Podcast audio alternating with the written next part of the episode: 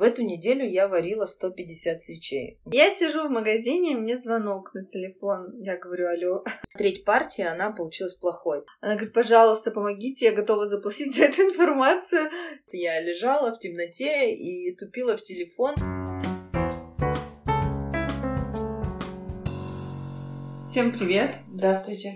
Это Валя и Таня, наш подкаст «Чтобы предпринять». И сегодня мы хотим попробовать необычный формат сделать, в прямом эфире практически, в живом ритме, показать, как мы варим свечи. У нас уже был такой подкаст, выпуск такой, когда мы варили свечи в самый-самый первый раз, когда мы только привезли воск, и тогда мы не знали вообще ничего о них, все делали наугад, на ощупь. А сейчас уже за такое не очень длительное время мы достигли больших высот, как говорю мы, подразумеваю Таня, потому что она сейчас у нас такой уже эксперт и много в этом понимает, и на практике, и в теории много что знает, поэтому вот интересно будет как бы показать, как сейчас это делает она, и как эволюционировал способ производства свечей у нас с того самого первого раза. Таня оборачивается. Сейчас она добавляет в уже растопленный воск ароматизатор. Таня, подскажи, на каких... Когда, как ты понимаешь, когда надо его добавлять? Во-первых, я работаю с термометром всегда. Я измеряю температуру, когда я плавлю воск. И измеряю температуру, то есть она не должна превышать определенных значений, чтобы воск не перегрелся. Я так буду оборачиваться говорить, потому что мне надо замешивать все это время. И я замеряю температуру, когда добавляю ароматизатор. Тоже у меня есть определенные свои выверенные температуры, я коммерческую тайну так просто выдавать не буду. Но суть в том, чтобы добавить ароматизатор именно в тот момент нужную температуру, чтобы он и хорошо растворился, и при этом не испарился. Вот мне интересно про эфирные масла. То есть многие говорят и не знают, что эфирные масла в свечах это не так уж и реально. И вообще, насколько это возможно. Сейчас я буду доставать банки, меня буду греметь, потому что у меня все расписано по минутам, даже по секундам. И банки я тоже почему достаю из духовки, потому что банки я прогреваю. Во-первых, это позволяет мне увидеть дефект на банке, если он был.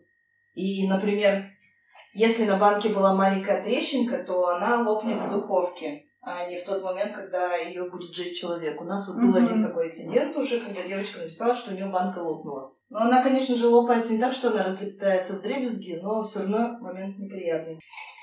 Поэтому сейчас я грею каждую банку, и мне надо очень быстро сейчас сделать фитили, потому что воск, который я уже размешала с ароматизатором, нужно, чтобы он не опустился ниже определенной температуры, чтобы его опять залить. Давай я тебе помогу вставить фитили. А у меня все вставлено. Сейчас я только их прижму. Вот, прижимаю я их сейчас тоже крепко, потому что они имеют свойство... уплывать, если их не приклеить и не прижать. Угу. Это вот. Когда уже расплавляется воск окончательно? Да. Ну или кто-то жжет дольше, чем необходимо это по времени, там дольше 2-3 часов. Угу. Сейчас Таня заливает свечи, вот у нас 3 стоит больших баночки, одна маленькая. Да, просто у меня ковшичек маленький, поэтому я делаю малыми партиями. Мечтаю купить себе большой, чтобы заливать... Сразу 6 свечей, например. На Новый год мы тебе подарим. Да, это было бы классно, но вот в сезон приходится несколько раз топить воск. Я за эту неделю сварила не знаю сколько свечей, 200 точно сварила, а то и больше. 150 у нас был только заказ. Я увозила, кажется, 300, наверное. Несколько чемоданов на работу, и это да. Сегодня у меня был очень тяжелый чемодан. О чем мы там говорили? Про эфирные масла, да? Да, про эфирные. Я просто переживаю, что ты сейчас это... Ничего, что ты будешь отвлекаться? Нет, я... Моя задача сейчас заливать воск очень медленно, чтобы он лег ровно. Эфирные масла. Многие люди не знают, что такое натуральные продукты, например. И считают, что натуральная свеча – это свеча именно с эфирным маслом. Но люди, которые действительно разбираются в эфирных маслах, в их свойствах, да, в их особенностях, даже не то чтобы употребление, а их хранение, точно знают, что эфирное масло хранится только в маленьком пузырьке из темного стекла, в темном прохладном месте. То есть, в общем-то, эфирное масло и огонь – вещи не очень-то совместимые. Я говорю сейчас только о натуральных эфирных маслах. Это масла, которые выжали из растения. Это не те, что продаются в аптеке по 190 рублей за пузырек. Эфирное масло, в общем-то, и не может столько стоить. Угу. И, в общем, что может случиться, если добавить эфирное масло, именно натуральное, в свечу? Может случиться, во-первых, то, что это очень высоколетучее вещество, и мы плавим воск примерно до температуры там 60-70 градусов. При этой температуре эфирное масло уже испаряется, то есть оно испарится в момент добавления его в свечу. Ой, не в свечу, а в расплавленный воск. Угу. Ну, и то есть всё. Такая свеча пахнет вообще никак. Да, либо будет очень мало пахнуть. Второй момент. Мы используем, например, светлые банки. И, в общем-то, при попадании света это, опять же, эфирное масло может испортиться, ну, попросту прогоркнуть. И третий момент. Даже если бы мы использовали какие-то темные банки, в момент зажжения свечи, там, у пламени очень-очень высокая температура. И при очень высокой температуре плавится, опять же, воск. И получится так, что то масло, которое окажется на поверхности, оно может пойти даже не приятным ароматом, который вы хотите получить, а просто гарью. И вы не получите того удовольствия, которое хотелось бы. В свечах можно использовать эфирные масла, но каких-то определенных растений, которые обладают именно такими свойствами, что они выдерживают высокие температуры. Я находила такую таблицу, к сожалению, на французском языке, но не на русском. И еще не сильно в ней разобралась. И, во-первых, там, я не знаю, будет 3-4-5 вариантов, которые возможно делать с эфирными маслами. Но у эфирных масел есть еще... Я глубоко уже погрузилась в эту тему, я очень много про это читаю. Если так вкратце, то эфирные масла обладают очень сильно действующим таким эффектом на человека. Если вы бездумно будете лить на кожу настоящие эфирные масла, вы можете даже получить ожог. То есть это... очень сильные вещества. Если их вдыхать, тоже очень интенсивно и очень в большом количестве, вы можете получить отравление. То есть вместо того, чтобы прийти, зажечь свечу и расслабиться, вы можете получить эффект совсем обратный. То есть там, не знаю, головные боли, головокружение. Это как, знаете, как лекарство. Если ты пьешь там таблетки от гриппа и тебе надо пить 2 в день, если ты выпьешь в день 20, это не значит, что ты тут же выздоровеешь. Угу. Эфирные масла нужно использовать с определенной осторожностью, покупать их только в очень проверенных местах и использовать в очень малых количествах, потому что это действительно очень концентрированная выжимка. И по поводу того, что вот этих предъявлений о высоких требованиях, это очень странно, но это последний такой прям тренд. Я замечаю, что насколько у вас здесь натурально, а насколько здесь. Но люди, спрашивая такое у маленьких, покупая какую-то мелочь, не задумываются о том, что они вообще в принципе употребляют и используют в жизни каждый день от больших корпораций, которые просто там на любой пачке пишут «без ГМО», хотя там, например, в продукте может быть и не предусмотрен ГМО или что-то такое. Или те же самые свечи.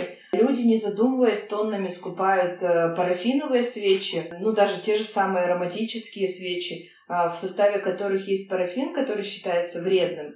Но, опять же, мы уже говорили, что это такое сомнение. Я все подвергаю сомнению. Я не знаю, насколько вреден парафин лично, потому что я никогда их много не жгла. Но вот знающие люди мне подсказали, что действительно, да, голова болит, если ты часто и много их жжешь. Что еще я хотела сказать по поводу натуральности? Можно я скажу? Сейчас многие крупные производители давно смекнули, что... стало модно использовать соевый воск и варить свечи из соевого воска. Но этот продукт очень сложный. Каждому воску нужно приноровиться, и он то там неровно застыл, то еще что-то. Я вот этим прям тоже заморачивалась, чтобы у меня была идеально ровная поверхность свечи. У нас очень много было тестов и нервов, и споров. Сейчас мы пришли к идеальному результату, который допустим вообще. У нас еще большие тесты идут к свече с подбором фитиля. И про фитили у нас тоже огромная беда. Не все понимают, что деревянный фитиль — это дерево. Я хочу написать отдельный пост про это все, про использование свечей, про то, как что горит. Если мы хотим добиться яркого пламени, мы просто берем и покупаем свечу с хлопковым фитилем. Хлопок горит предсказуемо, ярко, большим пламенем. Если же у нас деревяшка, во-первых, если вы даже разжигаете костер где-то, вы сами знаете, что с первого раза может не получиться зажечь. У нас было несколько таких претензий, что свеча не горит. И просто там не разгорается. Мы тестируем очень много, у нас практически все горит. Бывает, что мы зажгли фитиль, он потух, мы зажигаем снова, он горит. Фитиль, опять же, сам горит за счет кислорода и растопленного воска. Надо поджигать до тех пор, пока не образуется эта лужица, из воска. И все прекрасно... Это как бассейн. Бассейн. И все прекрасно будет гореть. В общем, если мы будем проверять каждую свечу, то у нас будут все свечи сжёные, и покупатель будет покупать как будто бы не новую свечу. Поэтому вот я напишу этот огромный пост все-таки про то, как выбрать себе фитили. У нас также вот был такой отзыв, что «Ой, мне кажется, что пламя слишком маленькое и недостаточно светит». Вот опять же про светящееся пламя, это все-таки хлопковый фитиль. Мы, конечно же, там, девочки, свечи заменили, потому что Валя сразу написала, конечно, мы заменим. Но я бы не меняла по той причине, что деревяшка, она не горит ярко. Если слишком сильно будет гореть фитиль, он будет, во-первых, давать очень большой жар, и опять же банка может лопнуть. Во-вторых, мы тестировали, да, у нас были разного размера фитили, и даже мы их перетестировали, потому что поменяли воск. И, в общем-то, слишком большое пламя, да, действительно, можно поставить огромный фитиль, получить большое пламя, но тогда свечка будет сгорать гораздо быстрее, и каждое зажжение за час топится, в общем, весь воск. Когда нам пишут, например, что «а вот у других свечей фитиль горел лучше» или там «огонь был больше», это не значит, что те свечи были идеально правильные. Либо я бы поступала так: если мне нравится, как горит там, ну, можно там продолжать покупать. Я все-таки очень щепетильно отношусь к нашему производству и, в общем-то, подбираю оптимальный вариант, поэтому вот наши горят так и никак иначе. Задача деревянного фитиля — создавать уютное потрескивание. Вот мы уже, да, несколько фитилей пробовали еще других покупать. Пусть у него будет небольшое пламя, но он приятно потрескивает. Валя решила зажечь свечу. Круто, да? Мне нравится, что у нас в компании девочки на работе, они все время жгут свечи. Постоянно у них горящие свечи. Это классно, и в магазине всегда пахнет. А еще сразу, раз мы уж тут начали разбирать претензии к нам, ну вот как производитель. Можно про них, кстати. Я вообще, кстати, мы можем выбрать тему, в принципе, претензий к маленьким производителям и как на них отвечать, как реагировать, потому что реакции, все мы люди, реакции могут быть абсолютно разные. У нас одна задача – сделать так, чтобы покупателю товар нравился. Я не знаю, насколько это верная позиция. Вообще, с точки зрения продаж и всяких крупных брендов и крупных, ну, представителей крупных компаний, это неправильно вкладывать подарочки в посылочки, стараться обменивать, даже если сказали: «Ой, я думал, красный — это более красный», ну и все такое. Ну, поэтому, мне кажется, этим вот и отличается маленькое от большого, потому что да, душа, вот эти подарочки, это не просто подарочки для того, чтобы ты еще раз купила, это просто благодарность, это душевный какой-то порыв подписать открытку от руки или еще что-то, поменять. Мы всегда меняли, потому что, в принципе, нам, ну, главное, чтобы покупатель остался доволен и потом к нам еще раз пришел. И чтобы каждому человеку хочется быть понятым. Если у него есть какая-то претензия, например, он ее нам высказывает, мы его понимаем, ему это приятно. Но, конечно же, очень важно, как она высказана, насколько она адекватно и так далее. Ну, я немножко говорила сейчас не про то, а про то, что касается именно бизнеса. То есть, если ты хочешь построить бизнес и зарабатывать деньги, то это неправильно. И вот это все, что как мы считаем, и как это считает: «Ой, я маленький, я сейчас сделаю так, чтобы покупатель ко мне вернулся». К сожалению, мы уже тоже, по-моему, даже эту тему отдельно обсуждали, про потребительский терроризм. Он существует, и очень часто мы замечаем, что люди очень резко на тебя нападают, очень грубо. Суть этих сообщений только состоит в том, чтобы тебя унизить, потому что ни в одну большую компанию они не могут так обратиться, они столкнутся с бюрократией, они не захотят приходить, там, не знаю, с паспортом, писать заявление и обменивать какую-то мелочь. Скорее, если для них красный не тот красный, они с этим смирятся. И, ой, ну и ладно, ну чуть-чуть другой оттенок и все. Но именно к маленьким компаниям претензий гораздо больше, и они гораздо сильнее.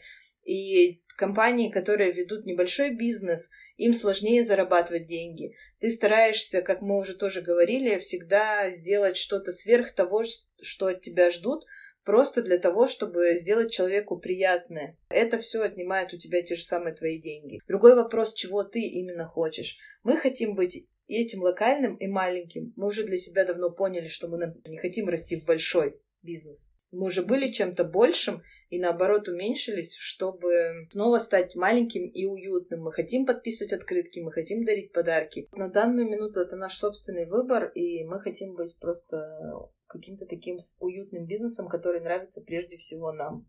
Ну да. Возможно, там через месяц или два, или три, или год мы скажем: «Ой, я хочу быть корпорацией, не хочу обращать внимание ни на чьи проблемы, надеюсь, надоели мне эти жалобы и все остальное. Я не хочу. Пожалуйста, давай не будем.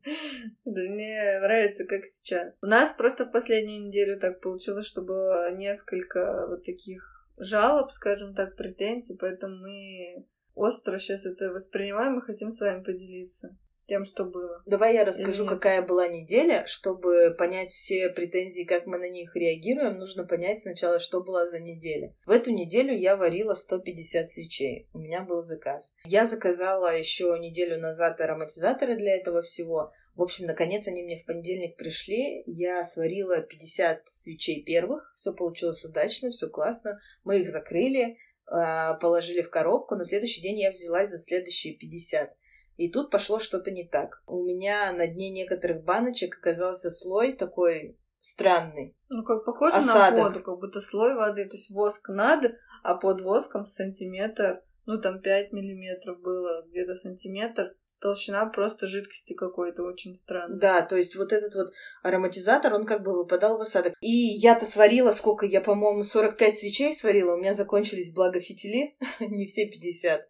И у меня вот сейчас стоят 12 свечей, которые я даже не знаю, что с ними делать. Я каждый день на них смотрю и расстраиваюсь. Треть партии, она получилась плохой. Я на утро сделала тест свечи, я ее пожгла. Все с ней хорошо, прекрасно горит, отдает аромат, они пахнут. Нет никаких проблем с этими первыми. Ту часть я просто отбросила, ну, как бы назад, получается. Угу. Я сварила остальную часть, как раз-таки дождалась фитилей. Еще у меня 1/3 бракованных, и у меня заканчивается воск. Поехала за воском как раз у нас Валентина. Да, я забрала воск, не без приключений, конечно, потому что там долго его не выдавали, там, ну, что-то у них какие-то сложности с оплатой возникли, хотя мы все оплатили. В общем, они не видели наши разные оплаты. Какие-то были препятствия, но, тем не менее, спустя час на складе на этом я забрала воск, привезла Тане, все, она довольная, варит. Я поехала на работу. Я даже не варю, я еще села собирать фитили, чтобы готовиться к варке новой партии. Я сижу в магазине, мне звонок на телефон. Я говорю: алло. Там девушка на том конце говорит: здравствуйте, у нас с вами один производитель воска, поставщик. А я-то знаю, что мы как бы, ну, не рассказываем никому особо, какой у нас поставщик, да и не с кем нам такие вообще вопросы обсудить. Я так растерялась, я говорю: ну хорошо, и что? Она говорит: пожалуйста, помогите, я готова заплатить за эту информацию. Типа, очень плохой воск пришел в этой партии, при какой температуре вы свечи плавите, подскажите, как у вас. Я говорю: да у нас, ну, как бы все нормально, я-то знаю, что от Тани не слышала никаких новостей, что все плохо. И я говорю: я-то не знаю, при какой температуре, давайте я уточню и вам, типа, напишу. Ну, потому что я не знаю действительно, какая температура. Я звоню Тане, и все зря, конечно, была моя ошибка, надо было ей вообще ничего не говорить, потому что она расстроилась. Я не знаю, а если он плохой? Ну, вот просто если... Но я поясню, что... А мы еще из новой партии не варили. Валя ее вот только привезла. То есть та партия была старая. Видимо, у той девушки не было претензий к старой партии, а к новой партии у нее претензии. Свечи, типа, застывают плохо. У меня сразу же опустились руки. Ну, потому что, во-первых, я только смирилась с тем, что я выкину 12 свечей, или там я не знаю, что я с ними сделаю. Так я говорю: да, ты прежде чем расстраиваться, попробуй сначала, потому что, ну...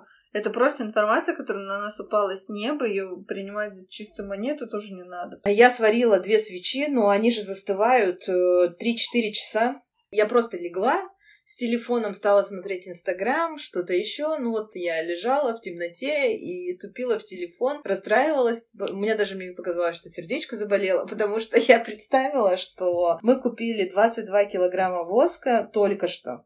И он плохого качества, потому что, ну, та девушка уже варила, и она так говорит. Я почему-то ей поверила. Или просто на меня все накатила такая общая усталость и то, что вот ничего не получается. Спустя 4 часа я пошла посмотреть на свечи, они были идеальные. Я так сильно обрадовалась. Так что мы просто зря расстраивались. Ну, Таня зря расстраивалась. Оказалось, что все было нормально. И мы теперь гадаем, что это был за звонок. Вообще, откуда девушка знает, где мы покупаем воск. Откуда она знает мой номер телефона. Твой личный еще? Да. Она на мой телефон позвонила. Ну, то есть это вообще максимально странно. Она говорит: менеджер не знает. Типа, я думаю, неужели написала уже, типа, в Инстаграм, и там ей не подсказали. Короче, Что Моника сегодня за все звуки издает вообще из своей фонотеки? Все выдала. В общем, это все было странно, и мы до сих пор не разгадали загадку тайного телефонного звонка. Но на самом деле, может, девушка ничего плохого не хотела, у нее действительно может, надеюсь, что случилось. У нее все получилось, потому что вот кто ей отправил, ну, температуру я написала ей, и вот. Но там сложность-то еще не в том, что при какой температуре плавить, но и хорошо размешивать ароматизатор, и при определенной температуре заливать свечи. Нужно все тестировать, потому что вот, например, я читала во многих чатах, что вот классный воск вот этой марки, он вообще супер крутой,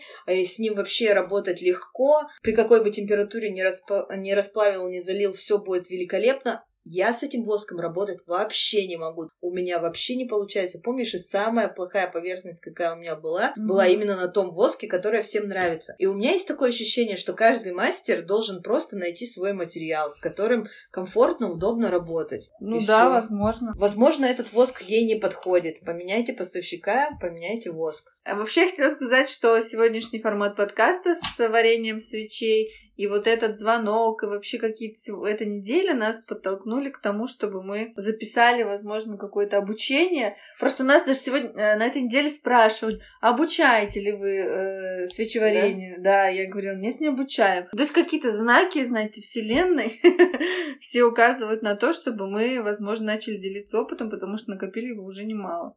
Мы сегодня подумали о том, что неплохо было бы записать какой-то урок. Я сначала хочу найти надежного поставщика хорошего воска, ну, с которым удобно работать. Вот сейчас я нашла, но этот воск меня на все 100 не устраивает. У меня есть один воск, который меня устраивает на все 100. Этот 85% меня устраивает, на 80. Вот так. Я на минуточку скажу, что мы тестировали 4 варианта воска, и 5-й у нас был тот, из которого мы варили до этого момента. То есть еще у меня лежит 6-й кокосовый, который я не оттестировала, в принципе. Но я из него сейчас не варю, потому что для него нужно подбирать отдельные фитили. В общем, тестов много. Я хочу найти воск, из которого получится, либо, может, свой бленд создать также, да, смешать с кокосовым. Вот это вообще прикольно, авторский бленд, из которого у человека получится сразу идеальная свеча. Да, потому что это важно. Ну, когда человек покупает мастер-классы или хочет чему-то обучаться, ему не хочется вникать в кучу заморочек. Он потом в них вникнет, да, если захочет, допустим, оптом купить коробку воска, и проведет вот тесты. Но самое важное, самое первое знание, вот, например, которого не было у меня, и какие-то нюансы, мы вот учились все сами, да, самостоятельно, либо читали в интернете, но там, знаете, в каком-нибудь журнале «Космополит» там вышла статья «Как сварить свечу», и я сейчас на нее смотрю и думаю, боже мой, так варить вообще нельзя, ну, как там написано. В общем, важно получить какие-то базовые знания и потом их использовать уже, знать, от чего можно отталкиваться, чтобы самостоятельно искать свои материалы, самостоятельно тестировать какие-то свои варианты и придумывать свои уже собственные свечи. Если вернуться теперь к претензиям, после всего пережитого нам написали очень жестко одну претензию о том, что наша свеча не пахнет на всю квартиру. И сравнили нас со свечой от Ральфа Лорена. Сложность претензии для нас была в том, что она была подана не тактично, невежливо, без «здравствуйте», просто типа, ребята, что у вас вообще всю фигня пахнет? Что-то ваша свеча не пахнет, написано, что она интенсивная, что же будет с остальными, а мне дарить очень крутым людям, вот у меня свеча дома Ральф Лорен, и она пахнет на всю квартиру. Было сказано примерно вот просто так. Когда мы стали разбираться, я, во-первых, конечно же, узнала у девочек, какого объема была свеча. Свеча была куплена маленькая, 100 мл.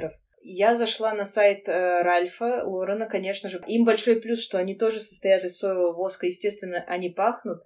Но и самое важное, что эти свечи огромные. Диаметр свечи самый минимальный 10 сантиметров, а у нас маленькая свеча 5 сантиметров. Естественно, по законам физики есть, да, такое понятие, как или химии, диффузия, когда частицы с воздухом обмениваются, до того обмениваются, что заполняет комнату. То есть ароматические частицы должны смешиваться с воздухом. Ну и представьте, поверхность испарения 5 сантиметров или 10 сантиметров. Естественно, с 10 сантиметров аромата будет в 2 раза больше, и он гораздо быстрее заполнит пространство. Но еще мне кажется, что люди много требует от маленькой свечи. Мы именно поэтому отказались от продажи тестеров, что у него там вообще диаметр 3 сантиметра. Человек его покупает, поджигает, и свеча-то не пахнет. Да, только если стоять рядом с ней. И получается, это такая антиреклама. Человек будет недоволен этой свечой и никогда не купит у нас большую. Но еще такой момент, что свеча все-таки, когда горит, она обменивается постепенно своими ароматическими частицами с воздухом. И заполняемость пространства тоже происходит постепенно. Если вы жжете свечу в комнате, до кухни этот воздух, да, не скоро доберется ароматический. А если свеча маленькая, то он, возможно, и не доберется, потому что все-таки у нас есть небольшое проветривание. Ну и каждый человек к запаху тоже, в принципе, как сказать, привыкает, да, он становится для него не таким ярким. И каждый воспринимает запахи по-разному. Для кого-то, вот Таня приводила пример прикольный про лифт. Когда ты заходишь в лифт и понимаешь, что тебе просто дышать нечем, хотя там нет никого. То есть там ехала 5 минут назад девушка, которая очень-очень сильно надушилась. Но для этой девушки эта интенсивность норма. Ну, то есть, как бы, да, она не думает, что она очень сильно надушилась, а ты просто не можешь рот открыть в этом пространстве. То же самое со свечками. Кому-то будет это очень ярко, кому-то еле-еле пахнет. Поэтому тут очень сложно объективно как-то судить и предъявлять претензии, и на них отвечать. Да, но вот в этой претензии я как раз-таки не расстроилась, я просто объяснила про диаметр баночки, про наполняемость, про то, что диаметр у Ральфа гораздо больше, и предложили, если вы боитесь, что подарок ваш не подойдет, вы можете его принести и обменять либо на больший формат баночек, да, которые стоят дороже, но действительно будут более ароматическими, либо как бы просто вернуть, и мы вернем вам деньги. А еще хотела сказать для тех, кто вот вообще пользуется свечами, это отличный способ проверить, пахнет или нет. Когда ты сидишь в комнате, где горит свеча, там, допустим, уже полчаса или минут 40, достаточно выйти из этой комнаты на 5 минут, зайти, и вы почувствуете аромат, он прям в вас врежется. Насколько он будет сильный, это 100%. Я так всегда удивляюсь, типа, о, как пахнет. Хотя, когда ты тут сидишь, может и не пахнуть. Через 5 минут мы получили уже фотографию, букет цветов и свеча, и все хорошо, и все нравится, да? Потому что, в общем-то, все объяснили.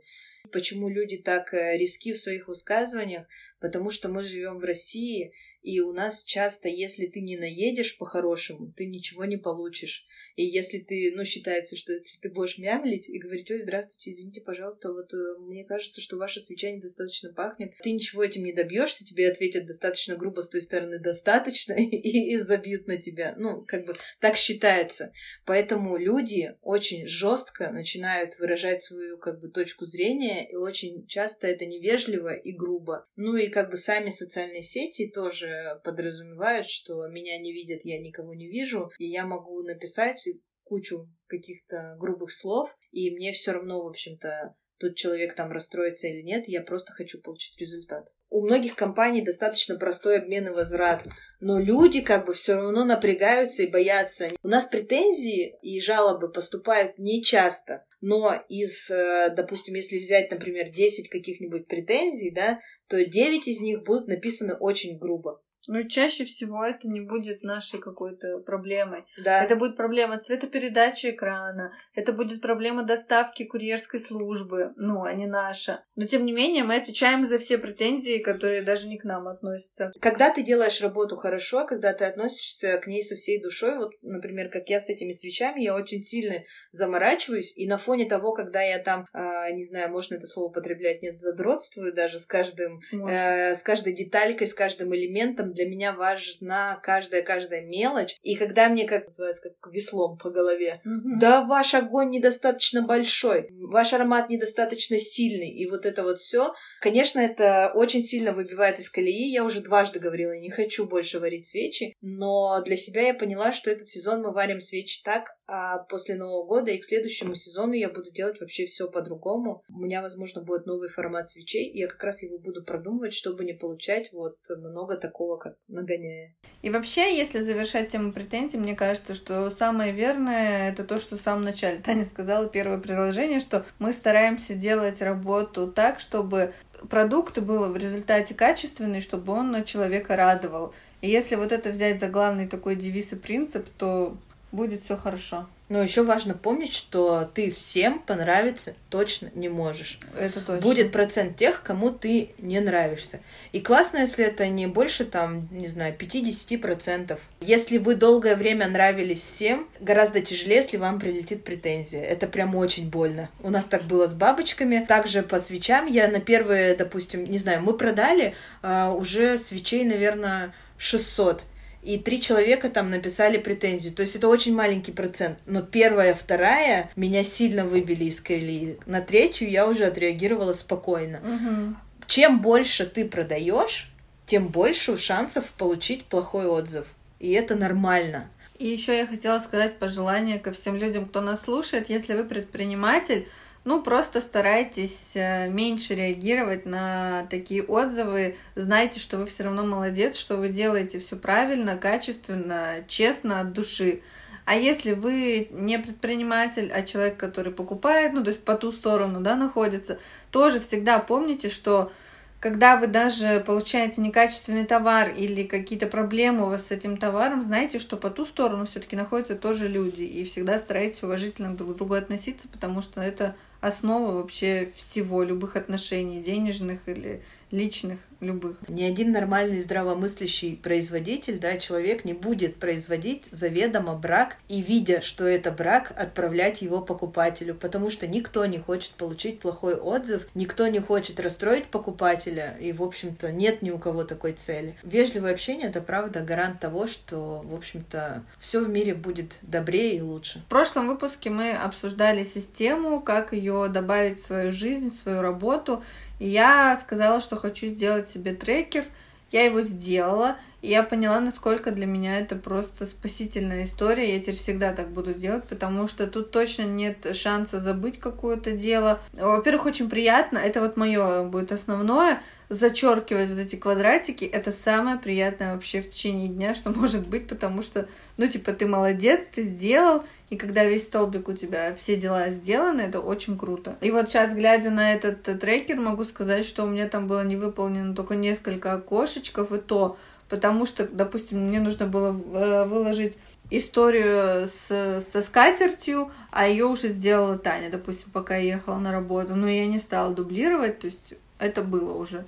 Ну и таких очень мало. В целом я вообще молодец, и я очень горжусь тем, что я наконец-то сделала этот трекер. Я теперь на все сферы жизни, мне кажется, буду рисовать эти таблички, обязательно буду их соблюдать. Ну, а мы еще получили по прошлому выпуску, кстати, очень много положительных отзывов. Мне писали, что откликнулось буквально каждое слово. На этом будем заканчивать. Сегодня мы поговорили и про претензии, и про наши любимые свечи. Хоть Таня говорит все время, что мы говорим все время только о свечах, как будто у нас подкаст про свечи. Но это неизбежно, потому что свечи — это наш флагманский товар. Мы сейчас очень много ими занимаемся, и это, мне кажется, еще и тема интересная и приятная. Следующий подкаст выйдет опять в воскресенье, все как обычно, все по плану. В следующем подкасте мы уже подведем наконец-то итоги ноября. И это будет шикарный выпуск. И обрадуем вас и нас новыми цифрами. Всем пока. До свидания.